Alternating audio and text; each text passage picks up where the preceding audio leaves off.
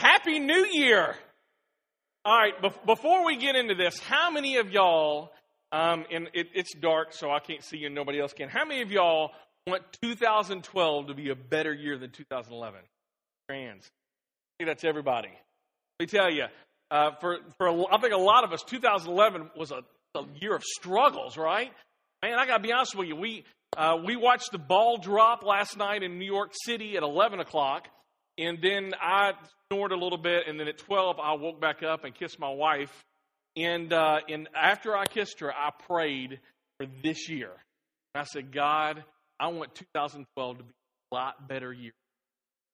And I think a lot of us can parrot that. And to be honest with you, that's the reason why we're starting this new series about how to wreck your life. Now, here's the thing, and this is the thing I know about you and I. How do you define success in your life? Because as we go into 2012, we, we all look and we want to be successful. I mean, at the beginning of a new year, it's a valid question. How do you define success in your life? Because many of us, we're going to do uh, New Year's resolutions and we're going to put goals on paper and plans and dreams. But here's the thing I've never met anyone who doesn't want to be successful. But yet, so many times, wreck their lives. And I think one of the biggest ways that we can wreck our lives is because we don't define success for ourselves. We inherit a family definition or adopt a cultural norm of what success is and we really don't think long and hard about what success looks like for us. Now, here's the thing about it, and this is a principle. You know this, your parents probably told you this. If you don't aim at anything, then you're going to hit everything, right? You won't know what you, what, you, what you got once you get it. So that's one of the things we're really talking about in this series is really how do you how do you define success? I mean, we may achieve goals, we may achieve resolutions, but the end of 2012 still may have missed the mark because we define success based upon something that really isn't successful. That really shouldn't have been a goal at all. Let me throw a couple of ones out there making money, being influential, having a lot of friends, getting married in 2000, um, getting into a new relationship, owning your own business, owning your own home, maybe selling your own home, just being rich. Let me give you a statistic. This is really interesting. Um, in 48 states, they did this question and they asked 7,498 college students. And this is what they asked What do you think is the most important thing in life? Now, it's no surprise that 19% of those said making a lot of money. Kind of expect it, right, from college students? Really, anybody. But listen to this statistic John Hopkins University. 75% of people said their, their most important thing was finding meaning and purpose. That's interesting. And that coming from college students. You know, Carl Jung, the psychologist, said it like this About a third of my cases are suffering from no clinically definable neurosis but from the senseless and empty of life. So many times we can, if we don't define success for ourselves, we just kind of wander through life and we go through stuff and we start climbing ladders of success and we find out that they're leaned up against.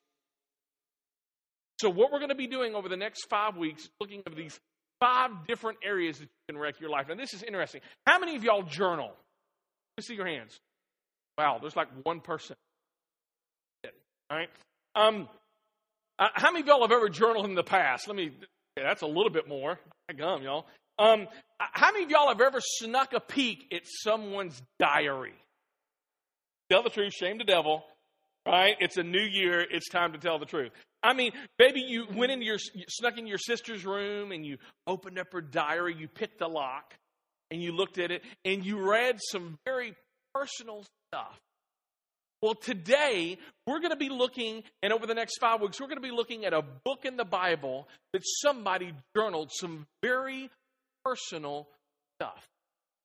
And just as in my journal, I wouldn't want you reading everything in my journal, and you wouldn't want me reading everything in your journal. For some reason, God allowed, the Holy Spirit allowed this guy to journal, and his journal made it into one of the 60 books of the Bible. I mean, you're talking about not being private, but being very, very public. And this guy we're going to be looking at, he drifted through life thinking, okay, well, this is a success. And he pursued that success. And at the end of the day, he realized that his ladder was up against the wrong goal and the wrong and then he would go to another thing and he pursued success. And he became very successful in that area, only to find out that it wasn't quite what he had hoped. And we're going to be looking today into the book of Ecclesiastes. If you have your Bibles or if you have your YouVersion, you can follow along with us. We would ask you to do that. Uh, we give away free Bibles here at one church. You can pick one of those up as well. But in Ecclesiastes, it's kind of in the middle of the Bible. It's a little bit difficult to find. Right? It's, uh, it's Psalms, Proverbs, Song of Solomon, and then Ecclesiastes. I'm, I'm trying to help you out here. Ecclesiastes. It was written by a guy by the name of Solomon. Solomon. And that's where we're going to be looking at this guy who squandered it all, who had a lot of hopes, a lot of dreams. I mean, he had a lot of potential, but he didn't live up to his potential. Do y'all know anybody never lived up to their potential? I'm sure you have. Maybe uh, you were following some type of NFL or NBA uh, uh, pro athlete, and you thought, man, they are going to be going to be amazing, but they didn't turn out amazing. They had a lot of potential, but they didn't live up to it. That's how Solomon was. And we're going to live, we're going to see in this 12 chapter book of Ecclesiastes, we're going to see him kind of drift from one area to this area to that area to that area, and we're going to get to the very end of his life. And he wrote Ecclesiastes when he was a very, very old man. And he has a lot of regret. He has a lot of pain. He has a lot of heartache. And when we read his journal in Ecclesiastes, we're going to hear him say, Don't waste your life like I did. Don't drift from one thing to this thing to that thing, and then at the end of your life, have no things to be able to have a legacy. We're going to see him saying, Don't let pleasure or success or all of these things define who you are. But let something else deeper define who you are. And as we take a peek at his diary, we're going to see him uh, saying, Don't wreck your life like I have wrecked my life.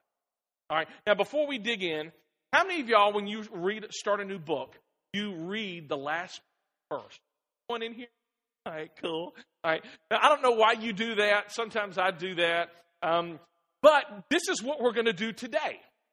We're going to read the last page first. Because if we don't read the last page first, this is going to be really depressing. I'm just going to be honest with you. All right? So we're going to read the last page, few verses in Ecclesiastes chapter 12, verse 13, and this is what it says. It's on the screen. It says this. This is what he says after he wrecked his life. Now all has been heard, and here is the conclusion of the matter. He's saying, This is it. This is the one thing, the meaning in life. He says, Fear God, respect God, and keep his commandments, for this is the duty of every human being. He said, when it's all said and done, it's all about beginning and continuing an intimate relationship with God. It's about doing life with God. It's about respecting His authority, obeying His commands. It's about chasing after God and embracing Him. To get to know God as your Heavenly Father, follow out hard after Him and pursuing Him all the days of your life.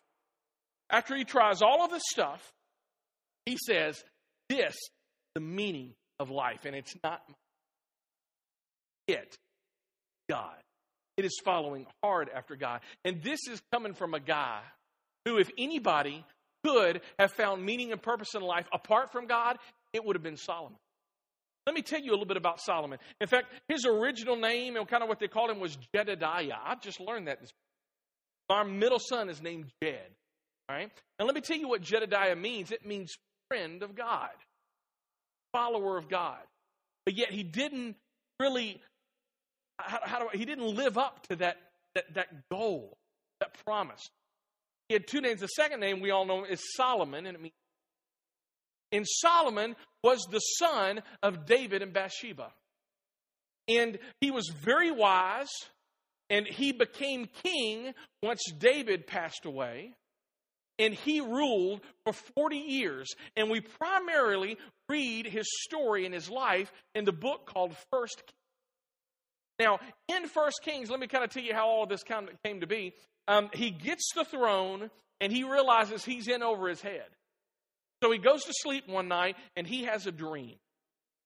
And in this dream, God comes to him and starts speaking. And this is what God asked him. He says this Solomon, you name me one thing that you want, anything, and I will give it to you. Now, at this point, he could have asked for riches, he could have asked for women, he could have asked for a bigger house, bigger car, all this stuff. But Solomon didn't ask for any of that.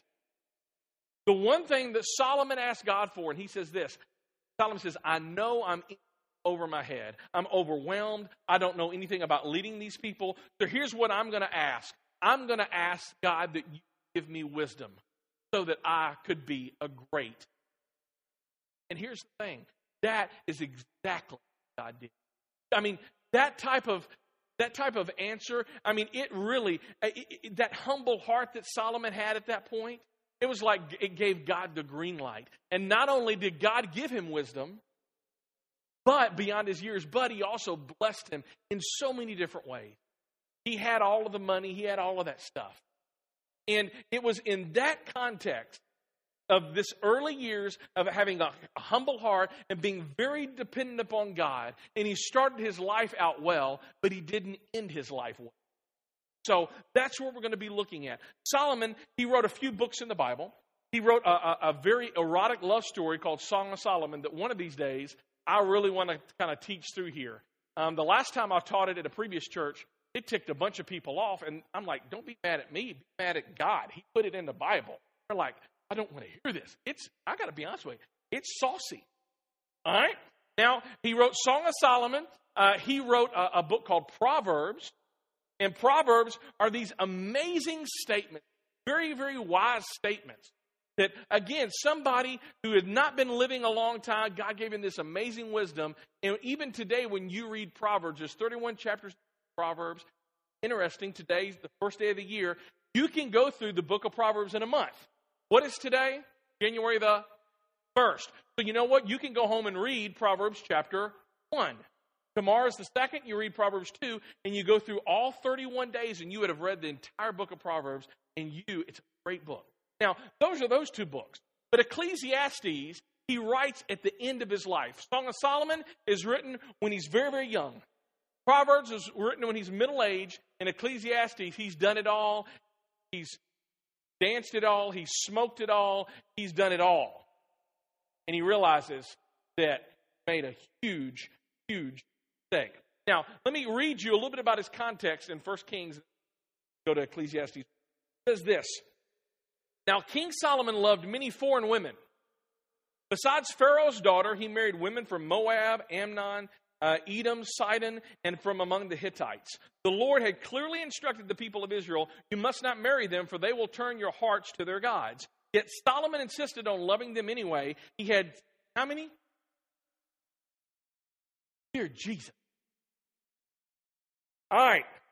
I mean, you talking about, if any of y'all ever went to marriage counseling with one spouse, um, I mean, this crazy. I mean, this, I mean, this has reality TV show all over it. Sister Wives, 700. 700 wives, 700 wives of royal birth, and 300 concubines. Now, if you don't know what that is, those are just mistresses. Those, uh, I mean, those are when the wife has a headache, right? I mean, this guy was, he went a little overboard in his whole idea of pleasure, and he got a little carried away. And in fact, he, they did, listen to this, they did turn his heart away from the Lord. In Solomon's old age, they turned his heart to worship other gods instead of being completely faithful to the Lord, his God, Father David. See, this was one step, not the only step, but one step that he took away from God. That once he gets to the end of his life, he has a lot of regrets. And this leads us to a principle. It's not our big idea, but I got to say this. Let me tell you, your choice of spouse, your choice of spouse, whether husband or wife, it's going to draw you either closer to God or it's going to pull you farther away. You hear what I said? Your choice of who you're going to marry, if you're single, you need to hear this. That person is either going to draw you closer to God or that person is going to draw you farther away. There is no there is no neutral. Now some of you are like, well, you know, he's a Christian or she's a Christian, but they never do come to church. Well, again, quick question. Do you think that person is going to draw you closer to God or farther away from God? The answer is very clear farther away. You know, when somebody is not a part of a fellowship, and by the way, I'm just going to say this, this is not even my notes. I'm preaching. You ever watch National Geographic in the wildebeest who gets away from the herd and he's alone? You know what they call that person? Bunch. Right? Because the lions, the, the lionesses, I should say, because the lions don't do nothing. The lionesses, they go and they kill it. Right? The alligators chomp on it. I'm telling you, it very, very important Yes, your spouse may say that they're a Christian, but are they living a growing Christian life? And hear me. Now, if you're already married, it's too late. All right? The, the best thing you can do is not nag them to death. All right? But the best thing for you to do is to get your spiritual walk right so that you can, you, they can drift towards you. But I'm telling you, your choice of spouse will either draw them close, draw you closer to God or push you farther away from God. There is no neutral. And we get that principle right here. First Kings right here. Now, Ecclesiastes chapter 1. But this is the very beginning. This is the introduction. We've read the last page. Now let's go to the intro. These are the words of the teacher, King David's son, who ruled in Jerusalem. And this is what this is his philosophy on life. Y'all ready? It's a really good one. Everything is Isn't that fun? Some of y'all going, I got to listen five weeks of this. it gets better. Everything is meaningless, says the teacher, completely meaning, meaningless. I mean, are you looking for somebody to come and to, and to pump up your business, maybe be a motivational speaker to your team? You looking for somebody as a, if you're a coach, somebody to come into the locker room and pump up? I mean, this guy is not the guy because he's going meaningless. Now, let me tell you what that, that little Hebrew word, the, the original language that this book is written in is, and it, and it, and it says this the word in Hebrew is havel. Everybody say havel. Havel, and this is what it means emptiness, futility, a vapor that vanishes quickly and leaves nothing behind. Now, here's the, here's the point when you take God out of the equation of your life, everything becomes havel. Everything becomes meaningless. I mean, when you pull God out of your life and out of your picture and out of your goals and out of your success story and your dreams, you will climb the ladder and everything will be like a soap bubble. Once it pops, you got nothing. That is how, that was his mindset. Everything is havel, completely meaningless. And here's the thing Solomon's failure of him not drifting away from God, it, it not only wrecked his life, but it wrecked other people's lives as well. Here's a principle. When you're a leader, and by the way, if you're a man in here, you're a leader of your home. You may be a leader at work. You, uh, um, there may be some uh, ladies in here who are uh, principals or doctors or lawyers or gentlemen in here who are doctors or, I mean, you, you, you're, you have this important part of your company. And hear me, when you implode and when you explode, it will affect you, but it will affect other people around you. It's like taking a hand grenade, pulling the pin, and clutching it to your chest in a room full of crowded people. It will destroy you, but a bunch of other people shrapnel. That is a huge principle. And let me tell you, when it comes to Solomon, because Solomon drifted away from God, it affected him, but it not only affected him, it affected his family, it affected his children. In fact, it affected the entire nation of Israel. Get this, guys. Once he becomes, uh, he, he ends his reign after 40 years and he dies, immediately the, the whole nation of Israel has a civil war. And it splits up, and there's a north and south, and the entire nation of Israel doesn't come together until 3,000 years later in the year of 1948. Now, I mean, for 3,000 years because of this one guy's disobedience. it affected a nation. So don't even begin to think, you know what, it, my stuff only affects me. No, no, no, no. It always affects other people. It is a it makes a huge rippling effect. All right? Now, some of you, you remember these words, these next words in Scripture, Proverbs 3, 5, and 6. In fact, you may not even need to look at the screen. It says this Trust in the Lord all of your heart, right? Lean not on your own understanding. In all your ways, acknowledge Him, and He will make your path straight. Y'all know that, right? Now, the same guy who wrote that is the same guy whose life imploded. And at the end of Solomon's life, he's going, dude, I wish I would have just followed my own advice. Y'all ever know people who are smart but yet are dumb? Y'all know people like that? Some of you are like, I married one of those. We'll talk later. Don't raise your hand. All right. I mean, I mean, because there's something about you can go to a lot of conferences. In fact, you can even teach a lot of conferences and yet still not apply the knowledge that you got up here, down here, and down here, and you don't work it out for yourself. And that's exactly what Solomon did. Solomon's life exploded and it, it affect everything else. It's like this. All right. How many of y'all had one of these when you were growing up? All right. My kids had one of these as well. I think the reason why we give these to our kids is so that we can frustrate them. but you know, these little shape balls. You know, if you try to put this circle and try to put it in a square hole, it doesn't work. It, it, it, it won't work except in one hole. And I really feel like so many times this is how a lot of people approach life. They go and they try to fill a lot of square pegs in round holes, and it just doesn't fit. And they get frustrated. And then they try something else. Okay, well, if that doesn't work, then I'll try this. And that doesn't work. When all, all, all the while, God has given us these God shaped holes, these vacuums inside of our, house, our hearts, the only way it will fit if we put Him in there. But we try to fit a lot of square pegs and round holes and wonder why we get frustrated. And so many times people choose education, people choose money, people choose influence, people choose stuff. They choose a lot of other things to try to make this work, and it does not work. Ecclesiastes chapter 2, verse 1, it says this I said to myself, Solomon says, Come on, let's try pleasure. Let's try pleasure. I mean, hey, maybe that'll fit, right? So let's look for the good things in life. But I found that this too was what? Havel, meaningless. It was a vapor. So I said, laughter is silly. What good does it do to seek pleasure? You know what? I gotta be honest with you. I love funny stuff. I love listening to comedians, right? I love playing practical jokes. Now you need to know if you play a practical joke on me, I'm not just going to get even. I'm going to get ahead. In fact, I want to up my notes. Um, I remember when I was in high school, Clarksville High here, I did a practical joke one time. It's amazingly, if you, t- I bought a box of BBs, and if you unscrew the valve cap off of a tire, and you drop a BB down in that valve cap, and then you screw back on the tire, it lets the air out. And I did that to everybody's, everybody, the teachers, the students. I even did my own.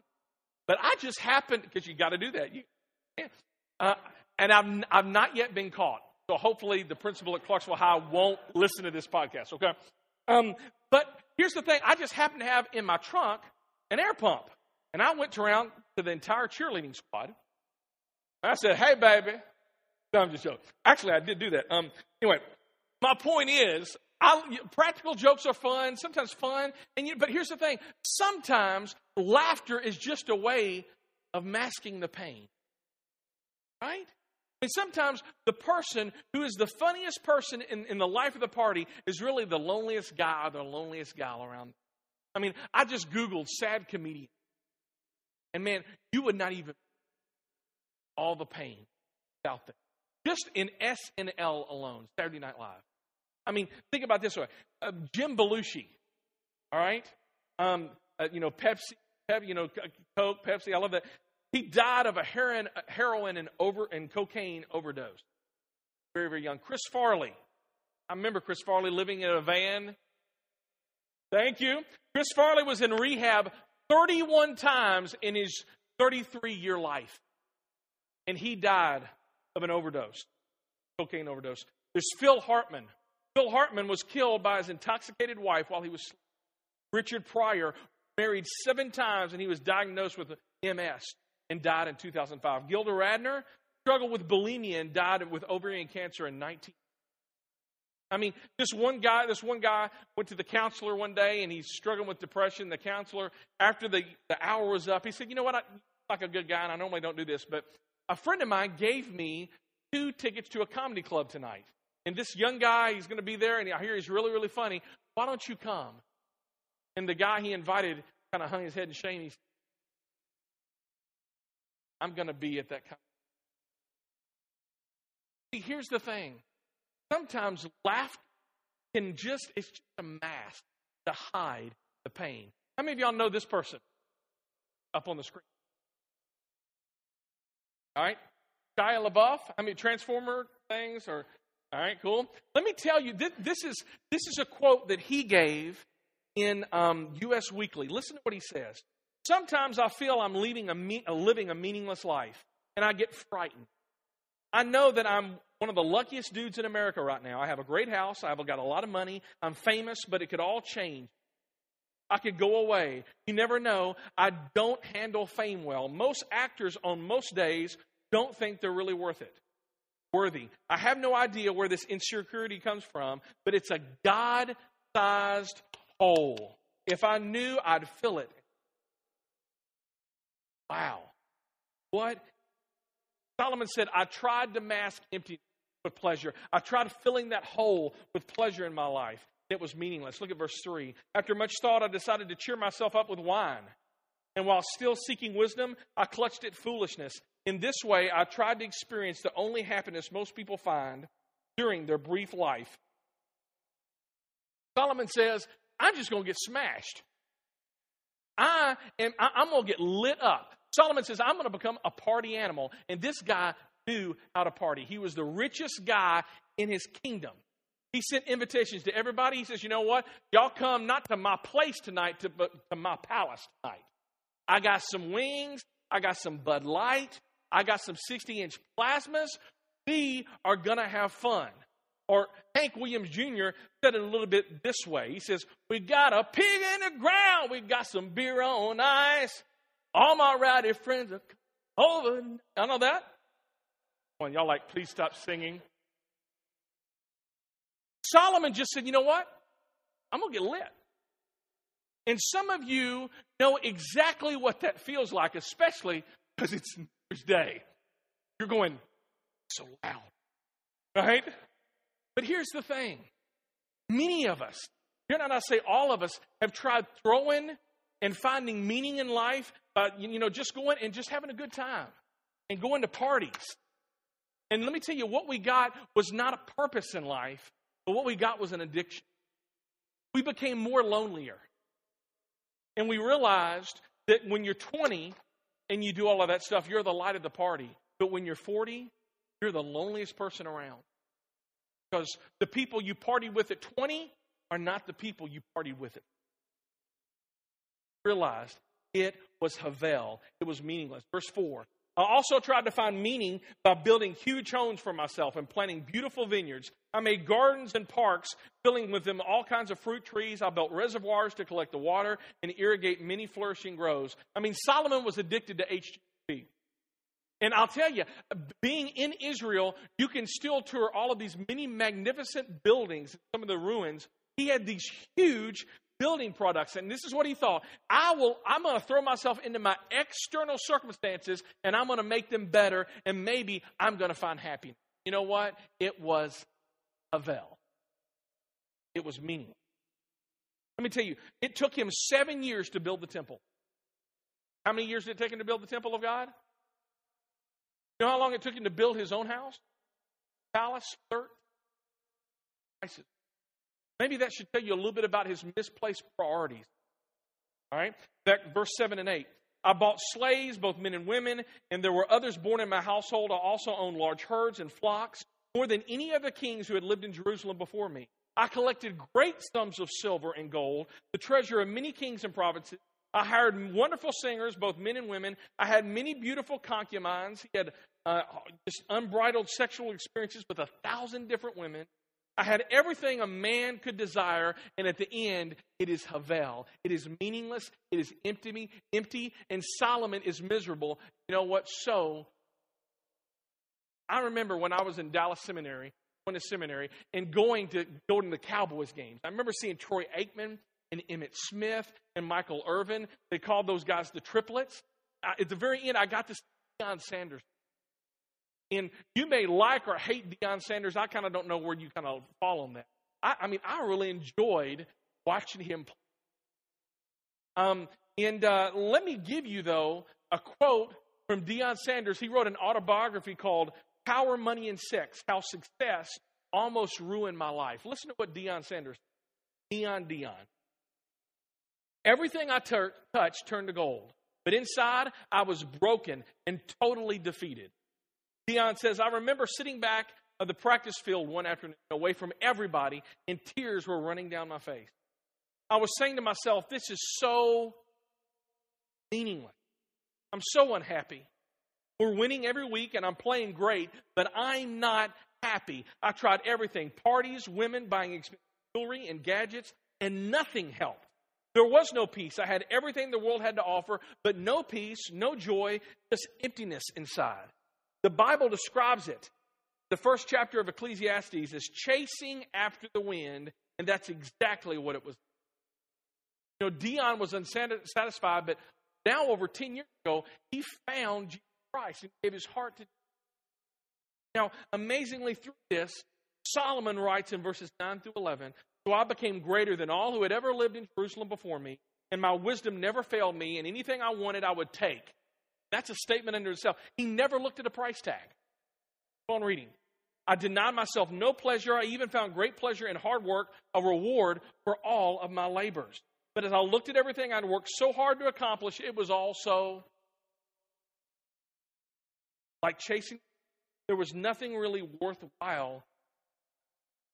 You know, during the course of this series, we're going to be uh, uh, uh, having a book out on our resource table that you it's a great book by Dr. Henry Cloud, and it's, it's called The Law of Happiness. It's about Ecclesiastes. Quote. It says this it's, the, the book is based upon biblical principles, but it's on Ecclesiastes. It's also based on scientific research. i quote you a couple of things. It says this When we are pursuing the things that don't have the power to make us happy, we are ignoring the ones that do. In fact, that is the big idea of Ecclesiastes, and that's our big idea today. And this is what it says. When we pursue things that don't satisfy, we ignore the one that does satisfy. Can we all say that out loud?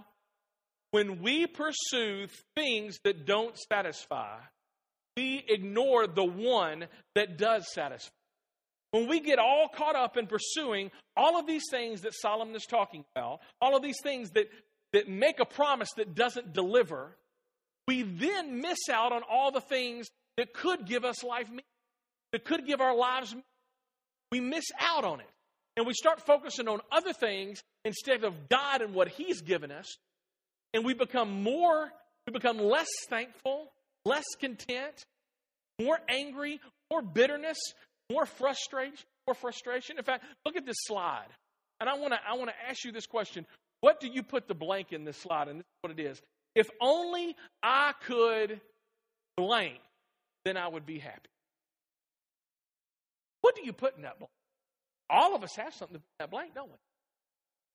I mean, some of the, when you got up morning and you're thinking the New Year's resolution, thinking, if only I could lose, if only I could get, make better grades, if only I could get that if only I could uh, get that next car. If only I could own a home. Some of you are like, if only I could sell a home. talking about. I mean, if only I could live somewhere else. If only I could get married. Some of you are thinking, if only I could be right? If only. What do you fill in that blank?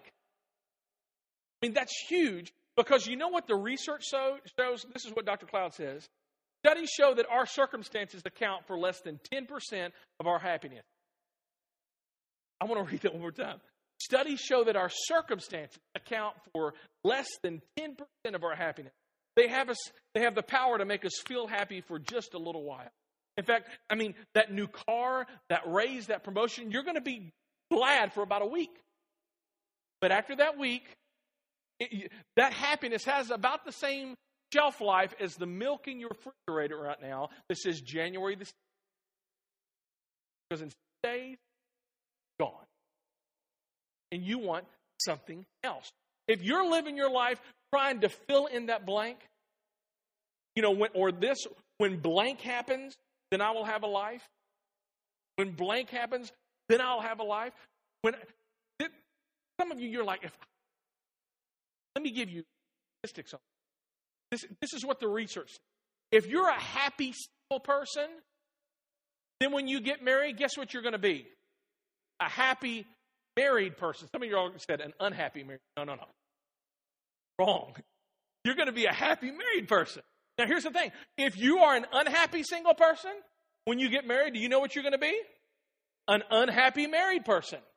Because if we're waiting for something to fill in the blank, it's never going to work. You know what happens when we actually get that blank filled? We just move on to the next blank, right? Some of you know this. Christmas was seven days ago today. How many of y'all's kids, I mean, you saved all this money and you gave them Christmas gifts. How many of y'all's kids' Christmas gifts are like in the corner broken? Right? They've forgotten about them. They're playing with the box that came in. Seriously. And some of you, if you just think it's about the kids, and kids do this, look in your garage. Uh oh. You're, somebody's elbowing you, honey, it's time to go. I'm just telling you. Look in your garage. Look in your outbuilding. Look in your storage building. And those things were the things five years ago, 10 years ago, you said, you got to have. But those things didn't bring you pleasure. They didn't bring you happiness. You just moved on to the next blank. And that's exactly what happens. This hundred year old old lady said it like this. says, when you get a hundred, you always you don't buy green bananas. I like that. I like that. Now, what this lady is saying is simply this. You know what? You don't wait for future things to give you fulfillment. And that's what Solomon is telling us. If you're waiting on something for the future to give you happiness for today, you will be waiting for eternity. Because happiness is not found on the next purchase or the next buy or on tomorrow or a circumstance making you happy. No. Solomon is teaching you and I that we're going to be looking at over the next five weeks that happiness is only found. That's it. That if you want to have a life filled with meaning,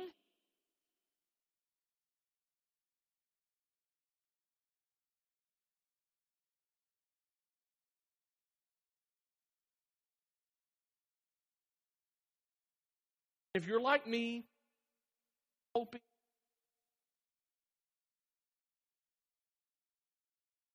better. But the only thing you're doing is the wishing, hoping, and you're not acting. If you're not making God your priority, there's going to be another six. Got an extra day. You're going to go through and you're going to get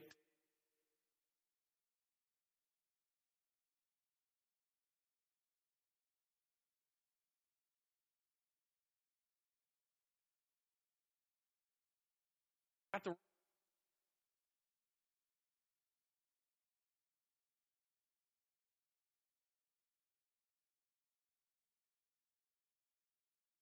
close to happy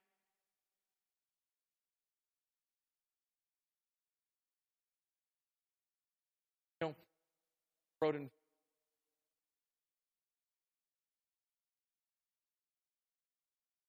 so many times we kind of pump us up and that means I can dunk.